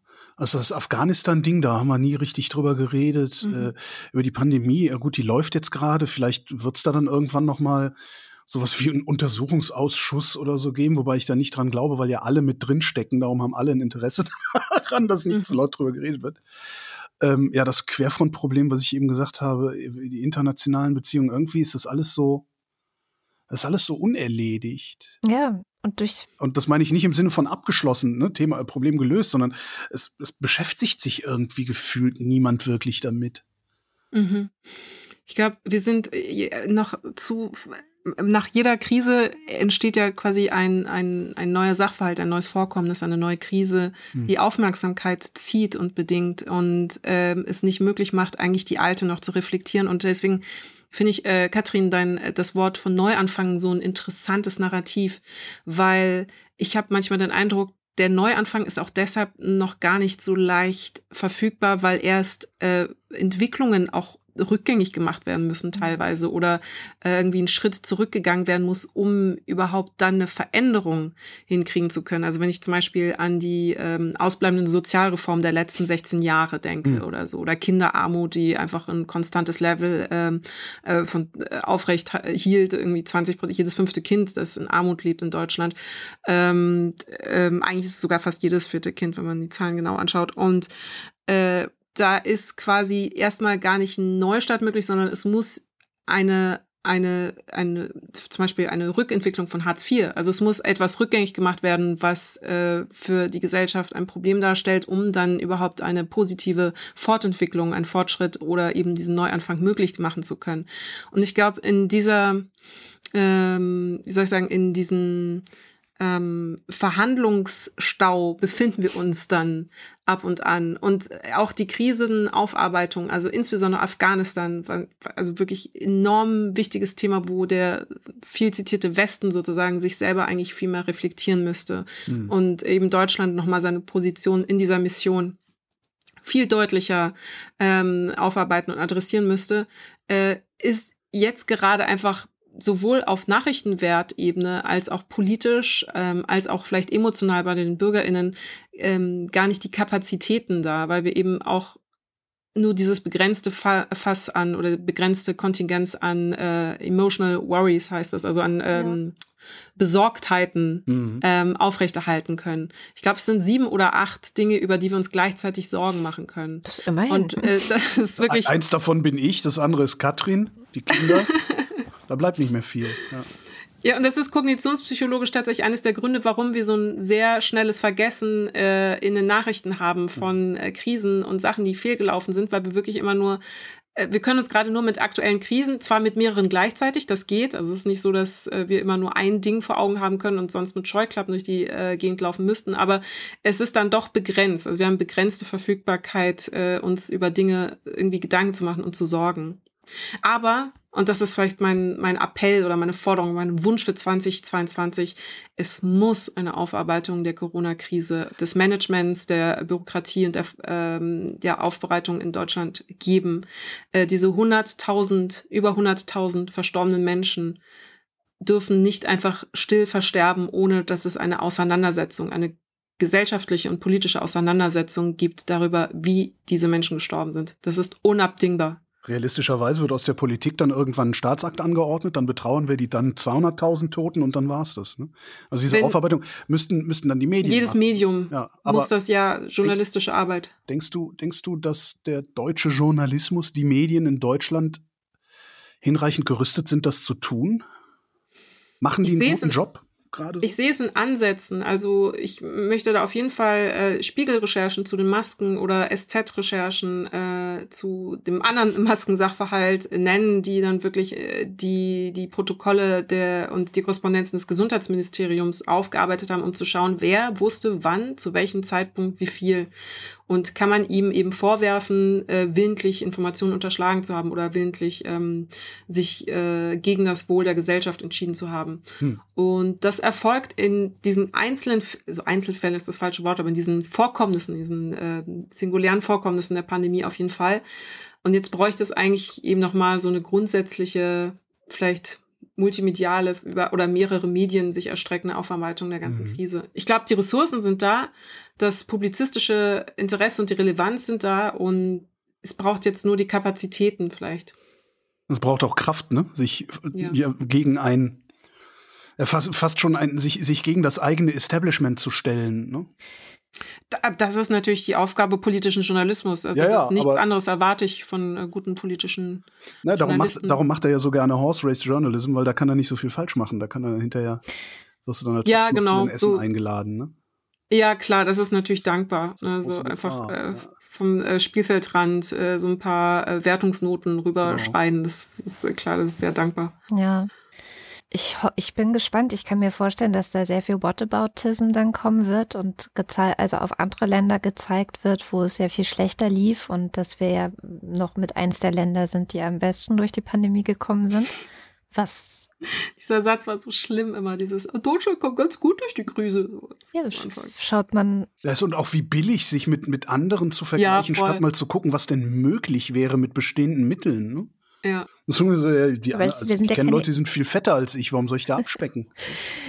ja, und ich, also ich glaube, das, das würde wahrscheinlich auch einigermaßen verfangen. Und aber auch das würde mich gleichzeitig wieder so wütend machen, weil ich so denken würde, ja, dass es in anderen Ländern auf dieser Welt so beschissen gelaufen ist, liegt unter anderem auch noch mit an uns, weil wir blockieren, dass die einfach ihren eigenen Impfstoff herstellen können. Also da ist ja diese ganze ewige mhm. Diskussion auch um die Impfstoffpatente und das Wissen, wie mhm. man Impfstoff technisch herstellt. Ich sage es jetzt auch immer schon mit dazu, weil das jedes Mal dann kommentiert wird bei uns im Blog.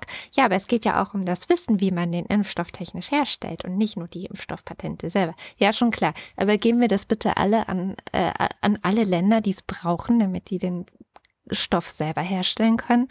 Ich meine, wir debattieren jetzt Gott sei Dank äh, darüber, stärker darüber. Die EU-Kommission will da jetzt ja anscheinend gucken, ob man Zwangszertifikate oder Zwangslizenzen, glaube ich, war der, äh, das Wort. Ach, echt passiert da was? Ähm, ja, wegen Omikron. Also anscheinend hat jetzt okay. diese neue Variante dann doch mal für ein Umdenken gesorgt, dass das, was wir seit einem halben, dreiviertel Jahr immer wieder sagen, es ist nicht vorbei, bevor es nicht für alle vorbei ist, weil wenn das Virus weiter in irgendwelchen anderen Ländern sich weiter vermehrt, repliziert, mutiert, dann kommt es auch wieder zu uns zurück. Und genau das haben wir mhm. jetzt. Ne? Und das ist aber mhm. auch wieder dieses, wir haben es euch vorher gesagt und natürlich müssen wir, müssen wir erstmal beweisen, dass es auch stimmt, was wir euch vorher sagen, indem das Kind wieder in den Brunnen fällt.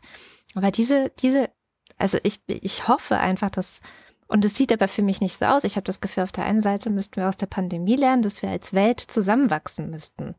Und als Welt mhm. weltweite Probleme, Klimakrise ist ja genau das Gleiche, ähm, in Angriff nehmen, gemeinsam in Angriff nehmen, also wirklich kooperativ in Angriff nehmen und nicht jeder kocht sein mhm. eigenes Süppchen, was sehr stark in der Pandemie war. Ähm, und gleichzeitig war ich, glaube ich, noch nie so sehr oder hatte ich noch nie so sehr das Gefühl wie 2021, dass die Welt auseinanderdriftet ähm, und in jeder kocht sein eigenes Süppchen, beziehungsweise auch wieder so, so eine. Also meinst du international? Ja, und auch das, das so eine, so eine, so eine Re, wie nennt man das? Also so ein Zurück, kehren zu, ach naja, aber im Zweifel können wir auch Krieg führen, ne? Und dann. Ähm also Re Renational Re Re-Regionalisierung habe ich witzigerweise gar nicht. Nee. Also weltweit habe ich jetzt nicht ein schlechteres Gefühl als die, die Jahrzehnte vorher auch. Also das ist irgendwie. Ich habe schon, also ich habe das, aber manchmal denke ich auch, das ist das, was äh, Trump uns tatsächlich hinterlassen hat, so dieses Zurückziehen aus den internationalen gemeinsamen ähm, Bestrebungen, die Welt zu einem besseren Ort zu machen. Das war ja so ganz stark sein Ding. Und mhm. da war ja viel Hoffnung auf Biden, dass ähm, das mit ihm ein Ende hat. Und ich glaube, auch da ist Afghanistan ein sehr starkes Symbol dafür, dass es jetzt nicht einfach, man einfach dort anknüpft, wo man vor Trump äh, aufgehört hat, sondern die Welt ist jetzt halt eine andere. Ja, klar. Und irgendwie können wir nicht einfach da weiter. Was ich so das Gefühl habe, ist, dass insbesondere dadurch, dass China ja jetzt wirklich sehr aggressiv Außenpolitik ja. betreibt, also stärker aufrüstet, äh, die Investitionsprogramme, ne, ähm, äh, diese sogenannte neue Seidenstraße und so. Und es rührt sich ja an allen Ecken und Enden der Welt eben auch Widerstand. Ne? Also in Afrika finden sie das mittlerweile nicht mehr so geil, also in einzelnen afrikanischen Ländern finden sie es mittlerweile nicht mehr so geil, wenn da die Chinesen irgendwie praktisch alles investieren und äh, alles in ihre Hand nehmen. Ähm, es gibt Bestrebungen, einen neuen äh, westliche Industrienationen-Block gegen China äh, zu schmieden. Jetzt hier eben unter beiden und, und mit der EU und mit Südamerika zusammen. Also ich habe das Gefühl, dass die Welt durch den Aufstieg Chinas wieder ein bisschen stärker in Ordnung kommt. Und das meine ich nicht, dass die Welt super wird, sondern tatsächlich in Ordnung. Also ganz klarere, ja, wie früher, klares Feindbild. Ne? Da ist der, da ist der Russe und da ist der Ami und der Atomkrieg wird in Deutschland geführt. So. Oh Gott. Das war Ordnung, da konnte man sehr gut mit leben. Ne? Naja. Aber also, also die, also du musst für mich definieren, was dann in Ordnung heißt. Also es gibt eine, eine globalere Organisiertheit, genau. weil genau. es ein gemeinsames Feindbild gibt, was ja, genau, eindeutiger so eine, ist. So eine Geordnetheit. Und ich bin eigentlich ein Freund von Geordnetheit, weil da, da kann man halt besser mitarbeiten als mit so einem ich meine, man muss nur nach, nach, nach weiß ich, Libyen ist so, ein, so eine schöne Metapher vielleicht dafür. Libyen ist gerade total ungeordnet. Ich weiß nicht, wie viel Milizen, 100 Milizen oder sowas sind da unterwegs und äh, versuchen auf irgendeine Weise gegeneinander zu kämpfen und so. Ähm, wenn da nur zwei Fraktionen gegeneinander kämpfen würden, dann wäre es einfacher. Das wäre fürs Individuum genauso scheiße, aber äh. das Problem zu lösen wäre wahrscheinlich einfacher. Okay, klar, aber also so eine Eindeutigkeit, also ja, das, Eindeutigkeit. Diese, diese, Eindeutigkeiten kriegen wir ja äh, historisch so nicht mehr hin. Also dafür sind einfach Mist. die geopolitischen Konflikte äh, zu komplex. Aber ähm, Eindeutigkeiten hatten wir auch während des Kalten Krieges. Du hast es gerade zitiert mhm. und das war ja trotzdem keine stabile also die Stabilität kam ja aus einem ähm, nicht ähm, demokratiefördernden Ort, würde ich sagen. Deswegen weiß ich nicht, ob ähm, das, ob ob ein, also ich verstehe den Wunsch ich nach weiß, Eindeutigkeiten, weil es Sachen einfacher macht, aber ja. die Geordnetheit ist, glaube ich, noch nicht die Lösung der Probleme. Das Hinzu kommt, glaube ich, was wir bei der Krise gesehen haben, bei der Pandemie vor allem, wir scheitern, und da bin ich schon bei Katrin, wenn sie sagt, sie fühlt, dass es plötzlich irgendwie so eine, eine Fragmentierung äh, auf internationaler Ebene zu geben scheint, weil ich finde, es ist schon auffällig geworden während der Pandemie und auch jetzt während der Klimakonferenz, ähm, dass wir gerade gemeinsam einsam scheitern an einem gefangenen Dilemma. Mhm. Insofern, ja. als dass äh, dieses Sozialexperiment zeigt ja, wenn man ähm, spieltheoretisch denkt, also kooperativ denkt, dann gewinnen alle ja. äh, am meisten und kriegen am meisten äh, sozusagen übertragen äh, am wenigsten Gefängnisjahre. Aber jeder macht seine eigenen Sachen und dadurch ko kommen jeder mit nur halb guten Ergebnissen raus. Und ich habe den Eindruck, wir scheitern gerade gemeinschaftlich an diesem gefangenen Dilemma, weil genau natürlich die Pandemie eine globale, eine transnationale Krise ist, die ja nur eben in Kooperation gelöst werden kann. Also wir haben, Omikron ist das beste Beispiel dafür. Es ist eigentlich das Ergebnis unserer Unfähigkeit, global zu arbeiten.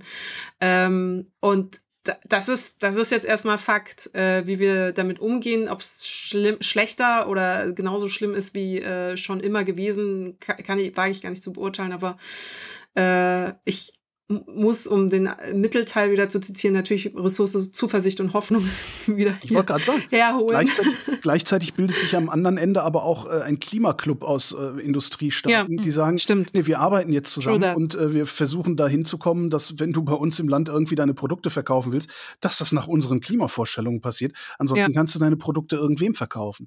Also, das, ja, das stimmt. Ne, das, ja, und diese, diese Fragmentierung, wie gesagt, diese Fragmentierung, die sehe ich eigentlich schon immer. Also ich habe nicht das Gefühl, dass, mhm. dass die internationale Zusammenarbeit jetzt in der Pandemie auf eine besonders harte Probe gestellt wird oder so. Da bin ich irgendwie, nee, ich glaube, Kissinger hat mal Man gesagt, Staaten haben keine Freunde, die haben Interessen. Man sieht es vielleicht jetzt so. so. deutlich, weil wir jetzt unmittelbar betroffen ja. sind von der mangelnden Zusammenarbeit. Also es ist quasi, es vergehen sechs Monate und schon haben wir genau. die Konsequenz daraus in Form einer neuen Virusvariante. Ja, bisher war es halt schön, glaube ich, nicht so gewahr. Ja. Genau, bisher war es halt schön so Außenpolitik, ne? Also Außenpolitik nach, nach, Helmut Kohl. Ne? Ja. Helmut Kohl hat immer alle Probleme so lange mit Geld beworfen, bis andere die für ihn gelöst hatten. Ähm, ja. Darum ist Deutschland unter Kohl auch nie in irgendeinen Krieg verwickelt gewesen. Äh, und das hat halt bisher super funktioniert. Ne? Einfach, ja, komm, schmeiß Geld drauf, kein Ding. Lieferkettengesetz ist dann zwar bei uns teurer, aber wir haben ja die Kohle. Äh, mhm. Das geht jetzt nicht mehr. Du kannst, kannst so lange mit Geld werfen, wie du willst. Omikron kommt durch, ja. Das stimmt. Meine Hoffnung wäre ja, dass die Lösung des Gefangenendilemmas ist, obwohl sie das natürlich in der soziologischen Theorie eben nicht ist, dass einer als Vorbild vorangeht und den anderen zeigt, dass es funktioniert so. Aber es traut sich halt auch niemand so richtig. Also ich habe so dieses ne, Belarus und Polen, die Geflüchteten, die da an der Grenze sitzen seit Wochen und erfrieren und sterben. Und also das ist einfach ein ungelöstes Problem, das man sehr schnell lösen könnte aber nicht löst, weil es müssen ja alle in Europa gemeinsam ähm, an einem Strang ziehen. Das wird ja immer betont. Und wenn das nicht, nicht so funktioniert, weil diverse Länder keinen Bock haben, ähm, Geflüchtete aufzunehmen, weil sie sehr, sehr rechts sind, dann äh, macht halt keiner was. Und das ist diese unerträgliche Situation, dass keiner was macht, obwohl es kein Problem wäre, was zu machen. Also, obwohl man es könnte. Nur, wie du schon sehr schön sagtest, es ist halt dieses Gefangenendilemma, wenn ich zuerst was mache.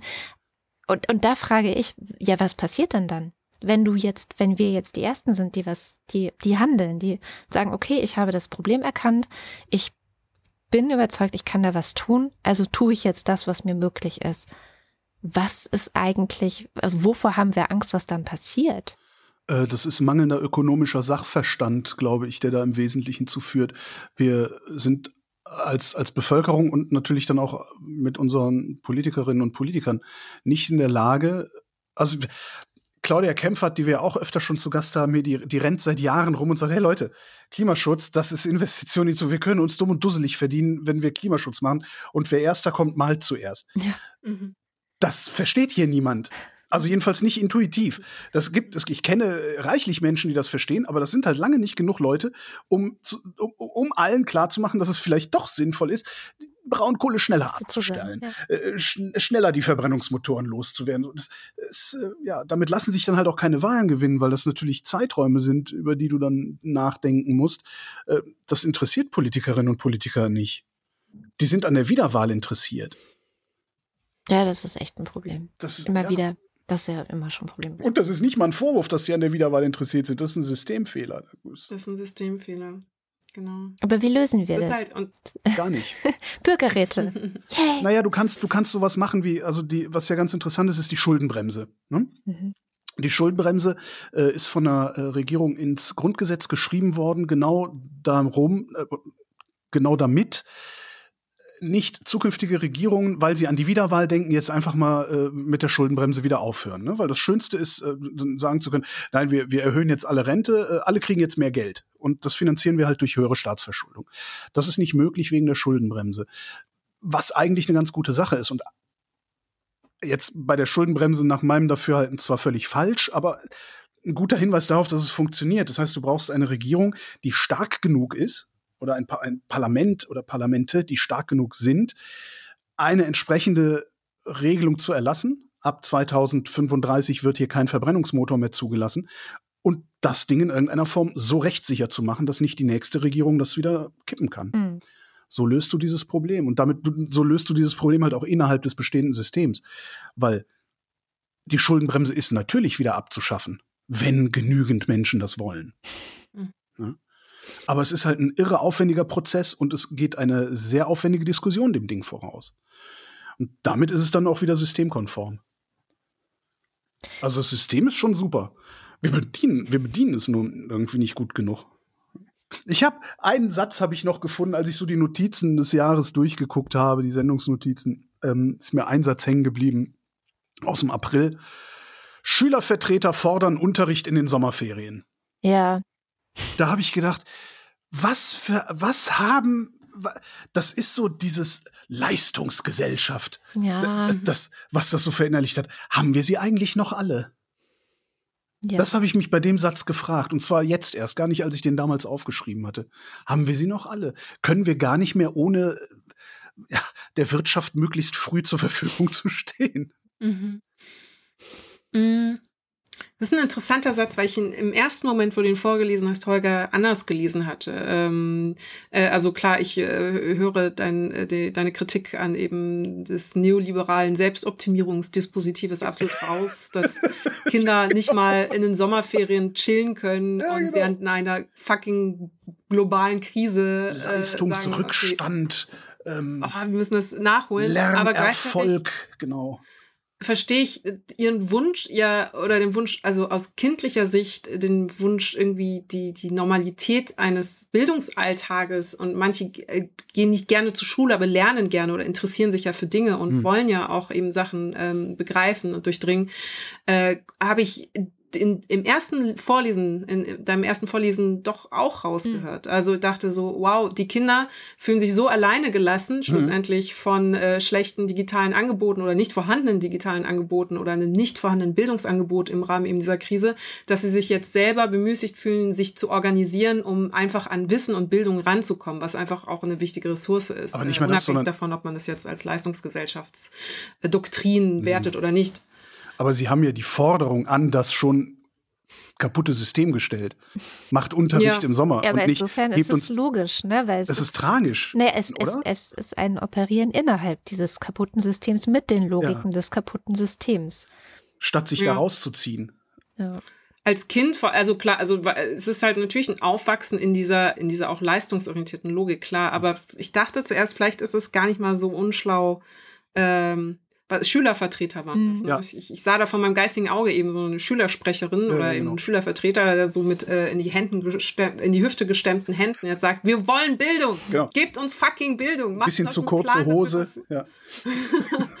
und äh, da fand ich das dann total nachvollziehbar und hatte irgendwie fast für mich was äh, Sympathisches, weil okay. ich dachte, es fordert jetzt das ganze System kurz heraus. Aber ja, hm, vielleicht bin ich auch in die äh, Leistungsgesellschaftsfalle in dem Moment.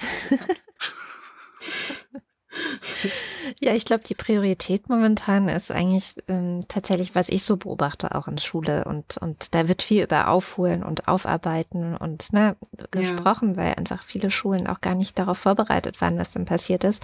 Ähm, habe ich das Gefühl, dass die Prioritätenliste sein müsste, erstmal gucken, geht's allen gut? Und da auch wirklich gut scannen und auch ein Therapieangebot schaffen für die, denen es nicht mhm. gut geht. Es ist gerade ja. wahnsinniger Therapeutenmangel, auch gerade in diesen ähm, postpandemischen, die ja trotzdem wieder pandemische Zeiten sind.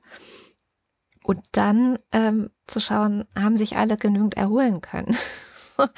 Also da gab es ja auch tatsächlich das Angebot dann vom Bundesfamilienministerium so ne für Menschen, die nicht so viel Geld haben. Hier, wir bezahlen euch zwei Wochen Urlaub.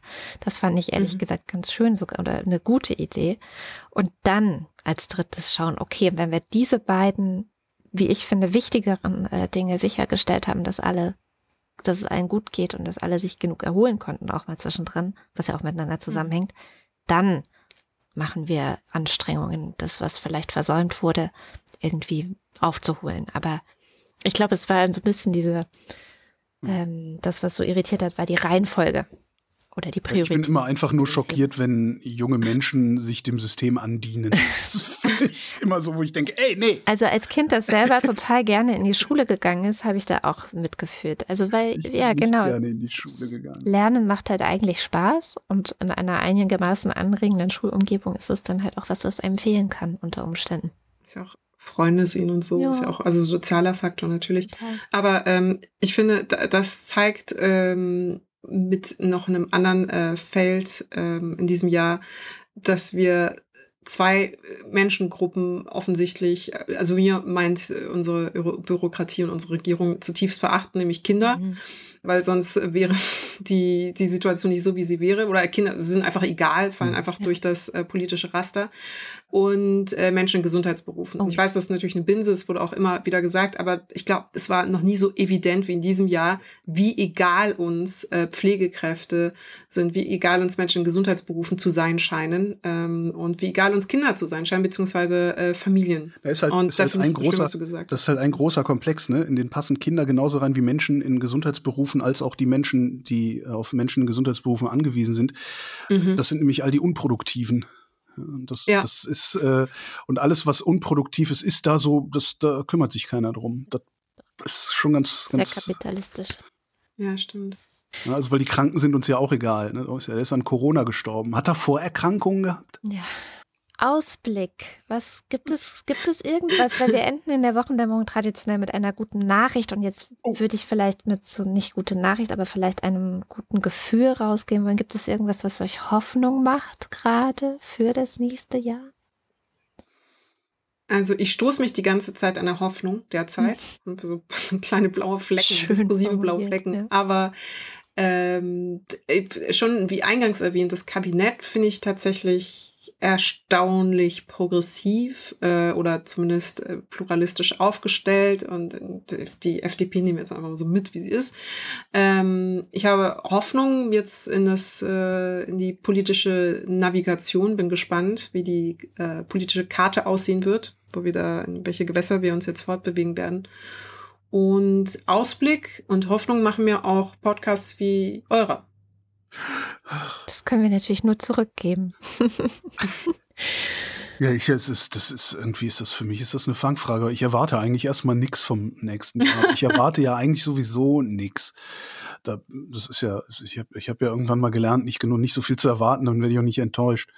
Ähm, ich tatsächlich hoffe, ich, worauf, worauf ich hoffe, ist, dass äh, die Politik sich zu einer allgemeinen Impfpflicht durchringen kann, weil mhm. wenn wir die haben und wenn die auch ordentlich durchgesetzt wird und nicht mit äh, 10 Euro Bußgeld, sondern vielleicht mit 100 Euro Bußgeld oder 500, ähm, dann haben wir eine echte Chance, nächsten Winter auch wieder im Restaurant essen gehen zu können, ohne dabei ein komisches Gefühl zu haben. Mhm. Das fände ich irgendwie langsam mal angezeigt. Hm. Ja. Ja, meine Hoffnung ist ganz persönlicher Art. Ich hoffe, dass ich endlich mal wieder nach Irland kann, was irgendwie die letzten zwei Jahre, äh, zwei Sommer flach gefallen ist und mir sehr, sehr fehlt oder einfach irgendwie, ja, mal wieder ein bisschen raus ähm, positive Menschen sehen. Und ich hoffe tatsächlich sehr auch auf dieses Kabinett, auf diese neue Regierung. Also ich versuche es ganz den Ball flach zu halten und die mal kommen zu lassen.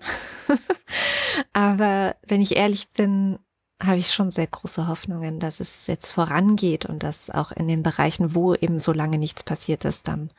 Mhm. Wenn es jetzt darum geht, also was man persönlich hofft, hoffe ich natürlich, dass ich endlich in der Lotterie gewinne, an der ich seit 2004 mit Dauerlosen teilnehme, damit ich mir endlich den Kastenwagen kaufen kann, den ich so gerne hätte. Aber nein, ja. Ich drücke ganz fest die Daumen. Dankeschön. Wunderbar. Ja, vielen Dank, liebe Samira, dass du uns beehrt hast bei unserem Jahresrückblick. Ich habe zu Dank für die Einladung. Dankeschön. Und wir wünschen dir natürlich einen guten Rutsch ins neue Jahr und vor allem Gesundheit. Es bleibt dabei. Man wünscht sich vor allem Gesundheit gegenseitig. Das ist auch neu, ne? Naja, so neu ist ja, es nicht mehr. Machen Sie gut, bleiben Sie gesund. Ja. Das äh, ist neu seit eineinhalb Jahren. Ja, das ist, ich, genau. bin, ich bin über 50. Für mich ist sowas neu. Ja. Ähm, aber ich finde es eine schöne Geste. Früher fand ich es nervig, weil es mich dann immer wieder daran erinnert hat, ja. dass die Gefahr besteht, dass man nicht gesund sein könnte. Gerade aber jetzt inzwischen habe ich mich so dran gewöhnt und deswegen auch von mir, bleibt gesund, passt auf euch auf. Und hört auf, euch die Hände zu schütteln. Das kann gerne wegbleiben, das stimmt. Na denn, haltet die Ohren steif und bis zum nächsten Jahr. Tschüss. Ciao.